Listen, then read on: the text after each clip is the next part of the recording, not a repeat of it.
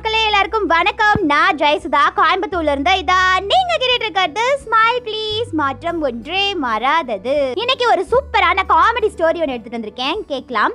ஒரு வீட்டில் மாமியார் மருமகள் ரெண்டு பேர் இருக்காங்க. அந்த மருமகளுடைய ஹஸ்பண்ட் வந்து வெளியூருக்கு வேலை பார்க்கறதுக்காக போயிட்டாங்க. அதனால அந்த வீட்டில் வந்து மாமியார் மருமகள் ரெண்டு பேரும் மட்டுமே தனியாக இருக்க வேண்டிய ஒரு சுச்சுவேஷன் ஓகேவா இப்போ என்ன ஆகுது அப்படின்னா ஒரு நாள் என்ன ஆகுது?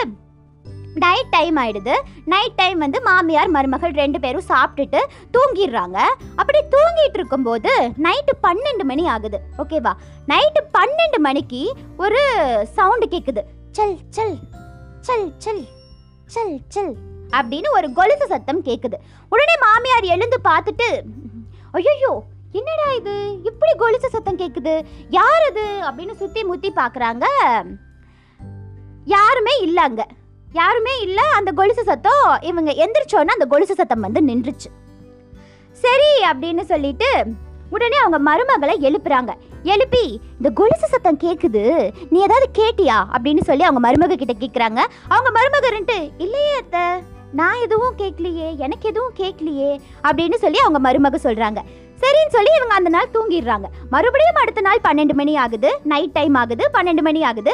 மறுபடியும் அதே மாதிரி கொலுசு சத்தம் கேட்குது அந்த கொலுசு சத்தம் வந்து கொஞ்சம் எக்ஸ்ட்ரீமா கேட்குது ரொம்ப கேட்குது மருமகளுக்கு கேட்குது இந்த தடவை. மருமகளுக்கு எக்ஸ்ட்ரீமா கேட்ட உடனே கடக்கடன் அவங்க மாமியாரை எழுப்பி அத்தை அத்தை அத்தை இப்பவும் அதே மாதிரி கொலுசு சத்தம் கேட்குது அத்தை. ரொம்ப ஹை வால்யூம்ல கேட்குது அத்தை. அப்படின்னு சொல்லி அவங்க மாமியார்கிட்ட சொல்றாங்க. அவங்க மாமியார் வந்து பயப்படுறாங்க. ஐயோ யாரா இருக்கும் இந்நேரத்துக்கு? அதுவும் நைட்டு பன்னெண்டு மணிக்கு இப்படி சல் சல் சல் சல் சல் சல் இப்படி ஒரு கொலுசு சத்தம் கேட்குதே சரி வா நம்ம போய் கதவை திறந்து என்னதான் இருக்கு அப்படின்னு சொல்லி பார்க்கலாம். அப்படின்னு அவங்க மாமியார் சொல்றாங்க. மாமியார் மருமகள் ரெண்டு பேரும் பெட்ல இருந்து இறங்கி அப்படியே மெதுவா கதவு கிட்ட போறாங்க. கதவை வந்து திறக்கலாம் அப்படின்னு சொல்லி அந்த தாளில் கை வைக்கிறாங்க.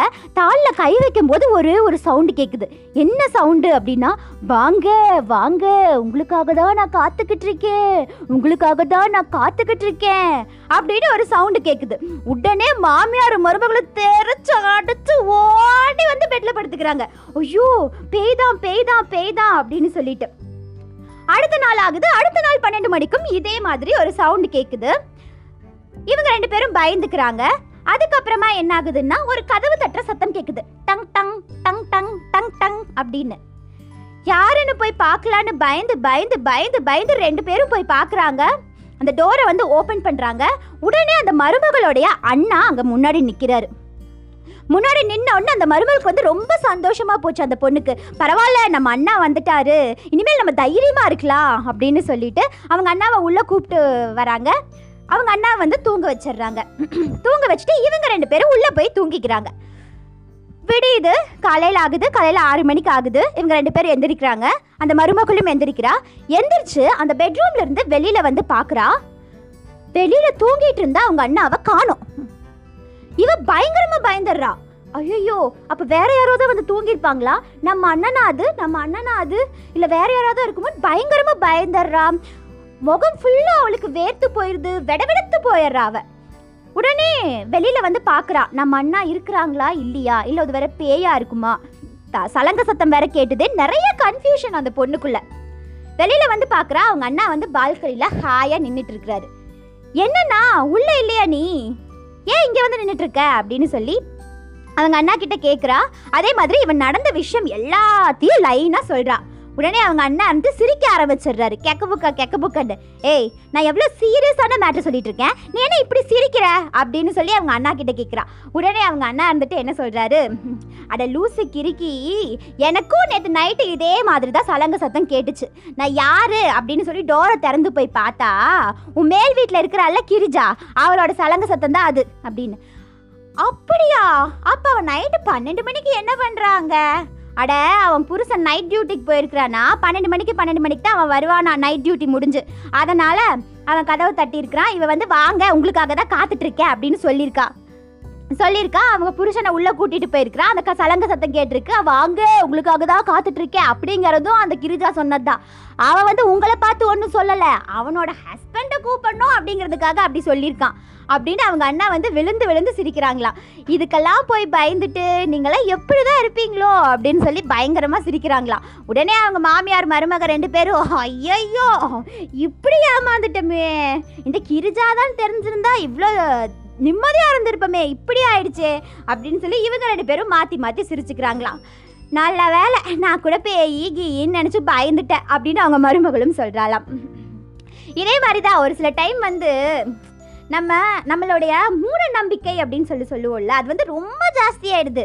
ஒரு ஒன்றுமில்லைங்க காற்றுக்கு வச்சிருந்த ஒரு டப்பா டக்குன்னு கீழே விழுந்தா ஆவி ஆவிதான் தள்ளி விட்டுருக்குமோ? அப்படின்னு சொல்லி நினைக்கிறது. அதே மாதிரி ஓடிட்டு இருந்த ஃபேன் வந்து டக்குன்னு ஆஃப் ஆயிருந்துச்சுன்னா அது கரண்ட்டு போயிருக்கோ ஆஃப் ஆயிருக்கோ ஒருவேளை ஆவினால தான் இப்படி இருக்குதோ அப்படின்னு நினைக்கிறது. இதெல்லாம் தயவு செய்து விடுங்க. கொஞ்சம் சயின்டிஃபிக்காக திங்க் பண்ணி பாருங்க. என்ன நடக்குது? நம்மளை சுற்றி என்ன நடக்குதுன்னு. இந்த பேய் ஆவி அதெல்லாம் அந்தளவுக்கு நம்ப வேண்டாம். நம்மளை சுற்றி நமக்கும் நல்ல ஒரு சக்தி இருக்குது அப்படிங்கிறத நம்பலாம். அது வந்து கடவுள் அப்படிங்கிற சக்தி இருக்கு அப்படிங்கிறத நம்பலாம். ஆனா இந்த அளவுக்கு ஒரு முட்டாள்தனமா நம்பவே கூடாது. அதே மாதிரி ஒரு சில ஒரு சில பேர் சொல்லுவாங்க இந்த சூறாவளி காத்து இப்படி சுத்துது இல்லையா? அது வந்து ஒரு நேச்சுரலாக நடக்கக்கூடிய ஒரு விஷயம் இல்லையா? அதுக்கு போய் இப்படி சூறாவளி காத்து இப்படி சுற்றிட்டு இருந்தா பேய் அங்கே இருக்குது பேய் தான் சுற்றிட்டு இருக்கு அப்படின்னு சொல்லி சின்ன குழந்தைகளை பயப்படுத்துறது நம்மளே பயந்துக்கிறது. டக்குன்னு வீட்டில் கரண்ட் ஆஃப் ஆச்சு அப்படின்னு வைங்களேன். நம்ம ஹஸ்பண்ட் தான் நம்ம முன்னாடி வந்து நின்றுருப்பாங்க நம்ம ஹஸ்பண்ட் இல்லை நம்ம அப்பா இல்லை வேற யாராவது தான் முன்னாடி வந்து நின்றுருப்பாங்க உடனே அதை பேயின்னு சொல்லி பயப்படுறது இதெல்லாம் வேண்டாம். கொஞ்சம் நம்ம சயின்டிஃபிக்காக திங்க் பண்ணி பார்க்கலாம்.